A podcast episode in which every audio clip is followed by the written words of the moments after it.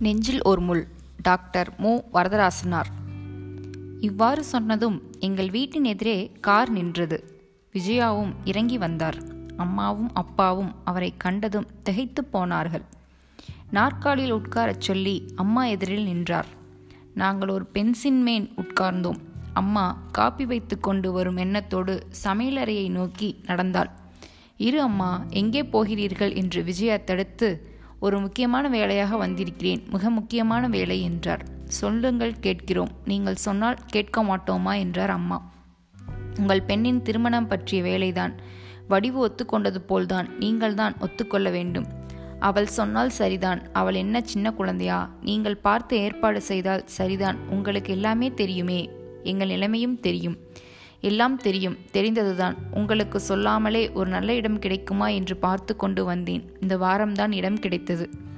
எங்களிடம் பணம் ஏராளமாக இல்லை. அது ஒன்றுதான் குறை. எங்களுக்கு ஒரே பெண். எவ்வளவு முடியுமோ அவ்வளவும் செய்வேன் கல்யாணம் செய்து வைப்பேன். சாதாரண நகை சீதனம் இவைகள்தான் முடியும். வ வைர நகைகளாக கேட்டால் எங்களால் முடியாது என்றார் அப்பா. எல்லாம் எனக்கு தெரியும். எல்லா செலவும் பிள்ளை வீட்டாரே செய்வதாக நகைகள் எல்லாம் அவர்களே போடுவதாக. உங்களுக்கு ஒரு செலவும் இல்லாதபடி ஏற்பாடு செய்தால் ஒத்துக்கொள்கிறீர்களா? என்றார் விஜயா. பிள்ளையும் நல்ல பிள்ளையாக இருக்க வேண்டும். பணத்துக்கு ஆசைப்பட்டு எங்கேயாவது தள்ளிவிடக்கூடாது என்றார் அப்பா. அப்படி யாராவது செய்வார்களா? என்றார் விஜயா. அன்னையை பார்த்து ஆனால் ஒன்று இரண்டாம் தாரம் என்றார். அப்படியானால் வேண்டாம் போங்கள் என்று அன்னை உள்ளே சென்றார். இருங்கள் அம்மா சொல்வதை கேளுங்கள் என்று விஜயா தம் கைப்பையில் ஏதோ தடவினார். சொல்வதை அவருக்கு சொல்லுங்கள் அவருக்கு பிடித்தால் சரி என்று சொல்லியவாறே அன்னை போய்விட்டார். ஒரு வேளை காரிலேயே விட்டுவிட்டோனோ என்று விஜயா எழுந்தார். நானும் எழுந்து சென்றேன். காரிலிருந்த அந்த நிழல் படத்தை எடுத்து வந்து அப்பாவின் கையில் கொடுத்தார். அப்பா அதை பார்த்தவாறே வயது நாற்பத்தைந்துக்கு இருக்கும் போல் தெரிகிறதே என்றார். படம் எடுத்தபோது நாற்பது இப்போது நாற்பத்தைந்துக்கு மேல் இருக்கும் என்றார் விஜயா. இவ்வளவு வயது வேறுபாடு நன்றாக இருக்காது அம்மா. எனக்கு திருமணம் ஆனபோது என்று விஜயா தம் அனுபவத்தை சொல்லத் தொடங்கினார். நான் எழுந்து சமையலறைக்கு சென்றேன். உடனே அங்கே அம்மா என்னை பார்த்து கொள்ள சொல்லிவிட்டு அம்மா போய்விட்டார். நான் காப்பியை கவனித்துக் கொண்டிருந்தேன். அம்மாவும் அப்பாவும் விஜயாவும் பேசியவை என் செவியில் விழவில்லை. வர வர அவர்களின் குரல் மென்மைப்பட்டது. பேசிக்கொள்ளட்டும் என்று நான் சமையலறையிலேயே இருந்தேன். என் மனம் ஒரு நிலையில் இல்லை. ஒருவேளை பெற்றோர் இணங்கிவிட்டால் இந்த வாழ்க்கை வாய்த்து விடுமோ? என்ற அச்சம் ஒரு பக்கமும் இதையும் மறந்துவிட்டால் வேறு யாரையும் மனம் செய்து கொள்வது என்று கவலை இன்னொரு பக்கமுமாக மனம் தடுமாறியது.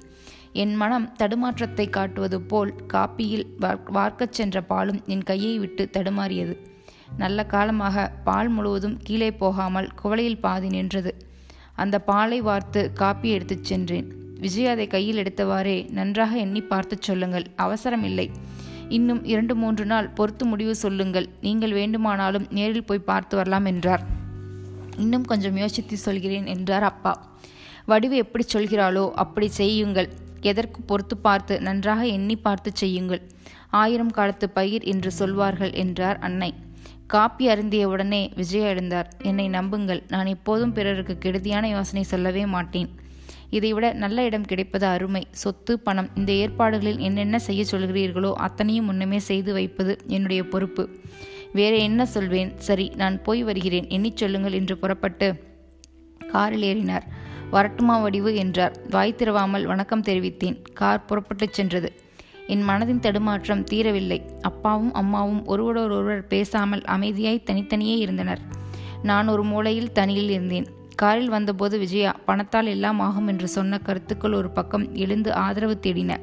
உடனே சென்ற வாரத்தில் கடற்கரையில் பார்வதி ஆடம்பர ஆசைகளை களைப்போல் பறித்து வர வேண்டும் என்று சொன்ன சொற்கள் அந்த கருத்துக்களை அழிக்கத் தொடங்கின. ஆனால் அவை அழியவில்லை. மீண்டும் மீண்டும் விஜயாவின் கருத்துக்கள் தலையெடுத்து வந்தன. மழை விடாமல் பெய்யும் போது ஓடும் காரின் முன்பக்கத்து கண்ணாடியில் நீர்த்துளிகள் படிந்து வழியை மறைத்து வருதலும். விசையுள்ள துடைப்பான் இப்பக்கமும் அப்பக்கமும் அசைந்து அந்த நீர்த்துளிகளை துடைத்து வழியை காட்டி வருதலும் போல் இருந்தது என் மனதில் நிலைமை. பணம் இருந்தால் வாழ்வு உண்டு. இல்லை இல்லை. வாழ்வு மனதை ஒட்டியதாகலின் ஆடம்பர ஆசைகள் இடையூறுதான். இவ்வாறு மனம் தெளிவில்லாமல் என்னென்னவோ எண்ணி எண்ணி கலைத்தது அவற்றிற்கு ஏற்றாற்போல் அந்தந்த குடும்பங்கள் மனக்கண்ணில் தோன்றி சான்றும் பகர்ந்தன. செல்வம் பெற்றும் சீராக வாழும் குடும்பங்கள் என் இளமை முதல் கண்டறிந்த குடும்பங்களும் வளர்ந்த பின் பழகிய குடும்பங்களும் வரிசையாக நினைவுக்கு வந்தன. பணத்தால் நன்றாக வாழ முடியும் என்பதை இவை உறுதிப்படுத்த முயன்றன. ஆடம்பரமாக வாழ்ந்தும் அமைதி இல்லாமல் அலைந்து துன்புறும் குடும்பங்களின் நினைவு அடுத்தாற்போல் தோன்றியது. மனம் செம்மைப்படாத காரணத்தால் என்ன இருந்தும் நான் ஒன்றாக வாழ முடியவில்லை என்பதை அந்த குடும்பங்கள் உறுதிப்படுத்த முயன்றன. ஒரு முடிவுக்கும் வர முடியாமல் தடுமாறினேன். என்ன என்னென்னவோ படித்தும் இன்டர்மீடியட்டில் கணக்கும் தற்கரும் பணிப்பாடங்களாக எடுத்தும் படித்தும் இப்படியெல்லாம் மூளையை கூர்மையாகவும் உரமாகவும் வளர்த்தும் இந்த சிக்கலை தீர்க்க மூளை உதவவில்லையே என்று என் சிறுமியை எண்ணி வெறுப்பும் கொண்டேன். உணவு உண்டபோது மட்டும் சிறிது பேச்சு இருந்தது. உணவை பற்றியும் இதை எடு அதை எடு என்பது பற்றியும் நடந்த பேச்சே தவிர திருமணத்தை பற்றி யாரும் பேசவில்லை. உணவு முடிந்தது. மறுபடியும் வீட்டில் அமைதி நிலவியது.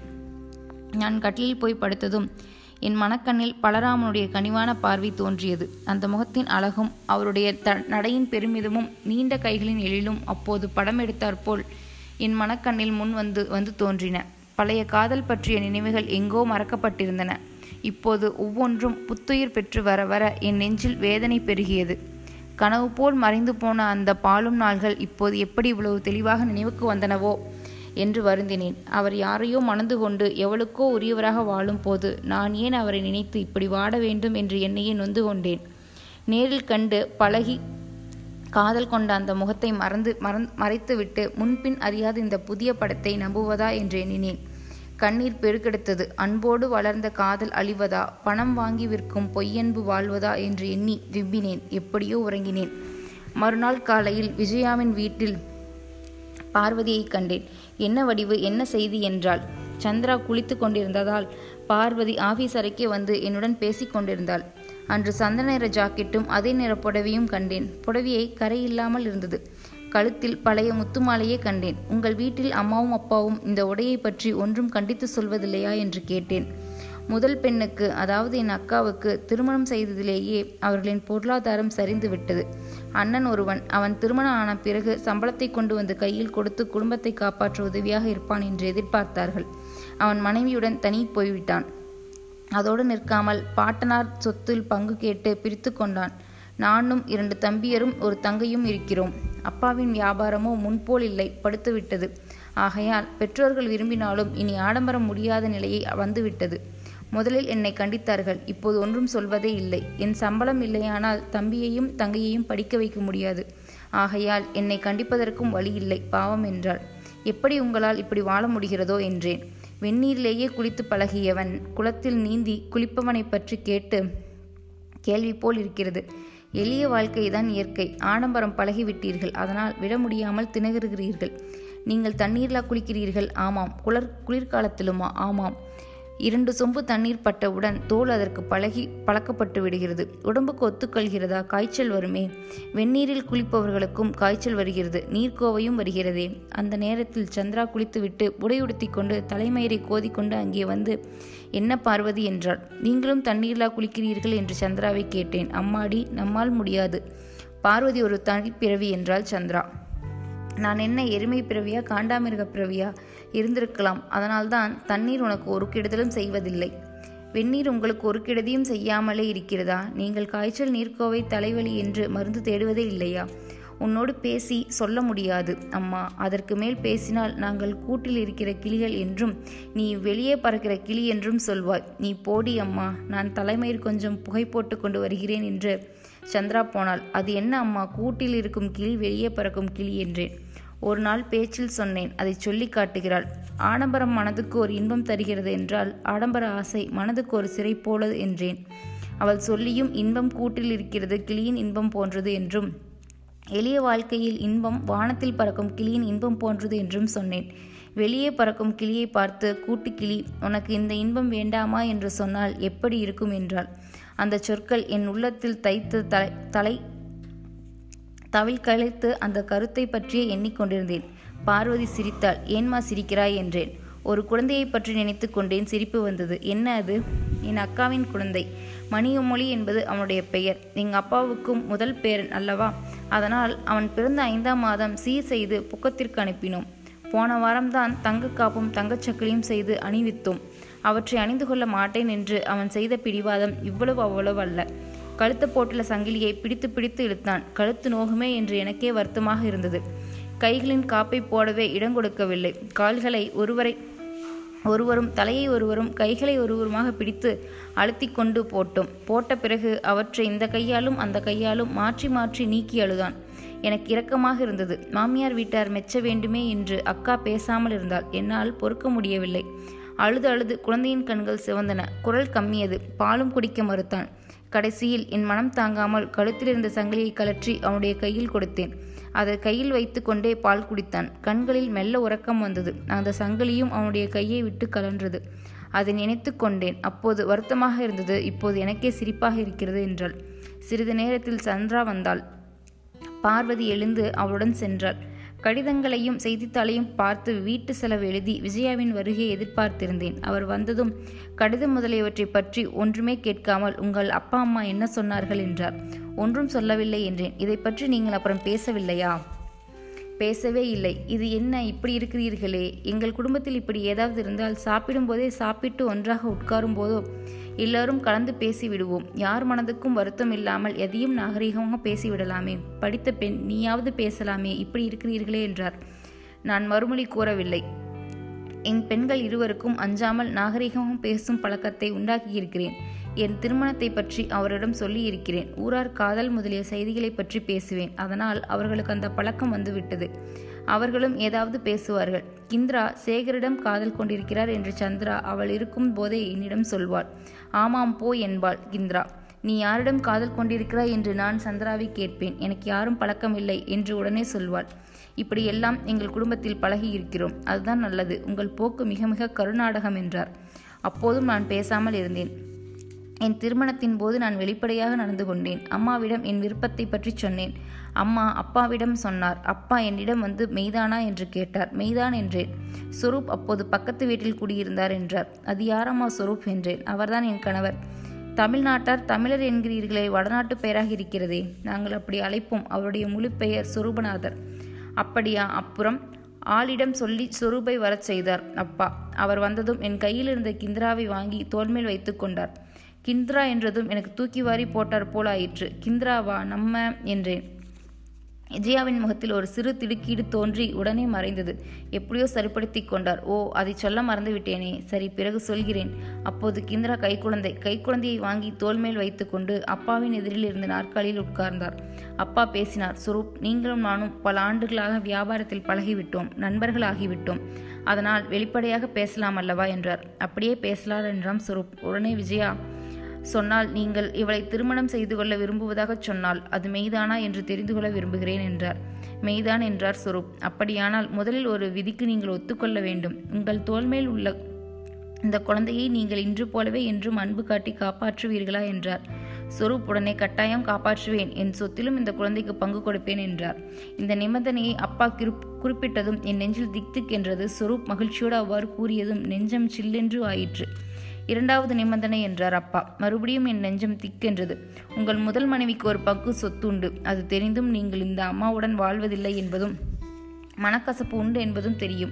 ஆனாலும் மனம் மாறக்கூடியது என் பெண்ணுக்கு நிலையான ஏற்பாடு இருந்தால் நல்லது. பர்மாவில் வந்து நீங்கள் தேடியுள்ள சொத்தை எல்லாம் விஜயாவின் பேருக்கு எழுதி வைக்க வேண்டும். பாங்கில் உள்ள பணத்திலும் பாதி இவள் பெயருக்கு மாற்ற வேண்டும். இவ்வளவுதான் என்றார். அப்பா சொரூப் தடையில்லாமல் ஒத்துக்கொண்டார். திருமணமும் ஆயிற்று. எல்லாம் நன்னபடியே நடைபெற்றது. கடைசி வரையில் சுரூப் என்னிடம் மிக அன்பாக இருந்தார். என் வாழ்க்கையில் எனக்கு ஒரு குறையும் தோன்றவில்லை. அவர் இதுவரையில் உயிரோடு இருந்தது. எங்களுடன் மகிழ்ச்சியாக வாழ்வதற்கு இல்லாமல் போய்விட்டது. அதை நினைக்கும் போதுதான் வருத்தமாக இருக்கிறது என்ற பேச்சை நிறுத்தி எதிரே இருந்த பெரிய படத்தை பார்த்தார். அதுதான் சொரூபநாதனின் படமாக இருக்க வேண்டும் என்று எண்ணினேன். அவருடைய படமா அம்மா என்றேன். ஆமாம் என்றார். திருமணத்திற்கு முன்னரே உங்களுக்கு காதல் ஏற்பட்டு கிந்திரா பிறந்து விட்டாளா அல்லவா என்றேன். அப்படியல்ல உன்னிடம் உண்மையை சொல்ல சொல்கிறேன். நீ யாரிடம் சொல்லாதே. நான் எதிலும் வெளிப்படையாக பேசுகிறவள். இந்த ஒன்றை மட்டும் மறைத்து வருகிறேன். காரணம் சொரூப் சொன்ன கட்டளைதான். தமிழ்நாட்டில் மூட நம்பிக்கை மிகுதி என்றும் இந்த உண்மையை சொன்னால் என்னை பற்றி தமிழர்கள் மிக குறைவாக எண்ணிவிடுவார்கள் என்றும் அதனால் கிந்திராவின் வாழ்வுக்கு இடையூறாகும் என்றும் அதனால் இதை மட்டும் யாருக்கும் சொல்லாமல் இருக்க வேண்டும் என்றும் வற்புறுத்தி சொன்னார். இனிமேல் கவலை இல்லை. உன் திருமணம் நடக்கும் போதே கிந்திராவுக்கும் திருமணம் நடந்துவிடும். நேற்றிரவு சாப்பாட்டுக்கு பிறகு கிந்திராவை கேட்டேன். அவள் சேகர் வேண்டாம் என்றும் கோபுவை திருமணம் செய்து கொள்வதாக சொல்லிவிட்டாள். உடனே கார் அனுப்பு அனுப்பு கோபுவை வரச் சொல்லி அவனையும் கேட்டுவிட்டேன். அவனும் சரி என்றான். அவளுடைய வாழ்க்கை எப்படியோ சரிபட்டு விட்டது. அதனால் முதன் முதலாக தமிழ்நாட்டின் உனக்குத்தான் சொல்கிறேன். கிந்திராவுக்கும் சந்திராவுக்கும் இன்னும் தெரியாது. நீயும் சொல்லாதே என்றார். வயிற்றில் பிறந்த மக்களுக்கும் சொல்லாத உண்மையை என்னை நம்பி சொல்கிறாரே. என்மேல் இவ்வளவு நம்பிக்கை வைத்து அன்புடன் நெருங்கி பழகிறாரே இவர் சொல்லும் அறிவுரையின்படி மனம் செய்து கொண்டால் என்ன என்று என் மனதில் எண்ணங்கள் ஓடின. சிறிது நிறுத்தி பேசினார். அந்த காலத்து நினைத்தாலே இப்போது வேடிக்கையாக இருக்கிறது. இள வயதிலும் முன்னும் பின்னும் எண்ணி பார்த்து பொறுமையாக துணியும் மனமில்லை. நான் எங்கள் ஊரான் ஒருவனோடு பழகினேன். அவன் பர்மாவின் ஒரு வட்டி கடையில் இருந்தவன். கடைக்காரர் அவனுடைய சித்தப்பா. அவருக்கு குழந்தை இல்லை. அவனை வளர்ப்பு பிள்ளையாக எடுத்து வளர்க்க எண்ணியிருந்தார். அவனை செல்வமாக வளர்த்து வந்தார். அன்பாகவே நடத்தி வந்தார். நான் அப்போது அங்கே உள்ள ஒரு ஆங்கில பள்ளியில் படித்து வந்தேன். பள்ளிக்கூடத்துக்கு வரும்போதும் போகும்போதும் பழகினான். உண்மையான அன்பு உள்ளவன் போல்தான் பழகினான். சின்ன வயதில் இரண்டு நாள் ஒருத்தியோடு கூட்டாளியாக இருப்போம். உண்மையான அன்புதான் இருக்கும். அன்பை பற்றி குறை சொல்ல முடியாது. மூன்றாம் நாளே டூக்கா விட்டு கொட்டு இன்னொருத்தியோடு கூட்டாளியாகி அவளோடு அன்புடன் பழகுவோம். குடும்ப பொறுப்பும் வறுமரமியில் இந்த சின்ன புத்தி போவதில்லை. இப்படிப்பட்ட சின்ன புத்தி கொண்டு நான் காதல் வாழ்க்கையை நம்பிவிட்டேன். அவனோடு நெருங்கி பழகினேன். பள்ளிக்கூட தோழியின் வீட்டுக்கு போவதாக வீட்டில் சொல்லிவிட்டு விடுமுறை நாளில் அவனோடு திருந்தேன் இப்படி இருந்த நாட்களில் மனம் நெகிழ்ந்து ஏமாந்து போய் அதனோடு ஏற்பட்டுவிட்டது இயற்கை பொல்லாததல்லவா? கரித்தரித்து விட்டது. யாரிடம் சொல்வது என்ன செய்வது என்று கலங்கினேன். அவனுடைய சிற்றப்பாவுக்கு சொல்லி எப்படியாவது திருமணத்திற்கு ஏற்பாடு செய்யும்படி வேண்டிக் கொண்டேன். அவன் சிற்றப்பாவிடம் என்ன சொன்னானோ அவர் என்ன செய்தாரோ அவன் சொல்லாமலே இருந்து விட்டானோ நடந்தது என்ன என்று எனக்கு தெரியாது. அதன் பிறகு அவன் என் கண்ணில் படவே இல்லை. வேண்டுமென்றே துணிந்து அவன் இருந்த வீட்டு பக்கமாக சில நாள் போய் பார்த்தேன். அவன் வருவழி எல்லாம் நின்று நின்று பார்த்தேன். அவன் வருமொழி எல்லாம் காண முடியவில்லை. கடைசியில் அவன் இருந்த வீட்டின் எதிரே நெடுநேரம் நின்றிருந்து அங்கே வந்த வேலையால் ஒருவனை கேட்டேன். அவன் ஊருக்கு திரும்பி போய்விட்டதாக வேலையால் சொன்னான். என் தலை சுழன்று உடம்பு சோர்ந்தது. பக்கத்தில் இருந்த விளக்கு கம்பத்தின் மேல் சாய்ந்தேன். அப்படியே மூர்ச்சியானேன். சிறிது நேரம் கழித்து விழித்து பார்த்தபோது ஒரு கையில் சொம்பு தண்ணீருடன் மற்றொரு கையில் கண்ணாடி கோழி நிறைய காப்பியுடனும் ஒரு அம்மா நின்றிருந்தார். முகத்தில் தண்ணீர் இருந்தது. தண்ணீரை துடைத்துக்கொண்டு எழுந்தேன். இந்த காப்பியை குடி அம்மா. இல்லையானால் பித்தம் அதிகமாகும் என்று அந்த அம்மா தமிழில் சொன்னாள். எனக்கு அதற்கு முன்னமே கொஞ்சம் தமிழ் தெரியும். பள்ளிக்கூடத்தில் என்னோடு தமிழ் பெண்கள் இரண்டு பேர் படித்தார்கள்.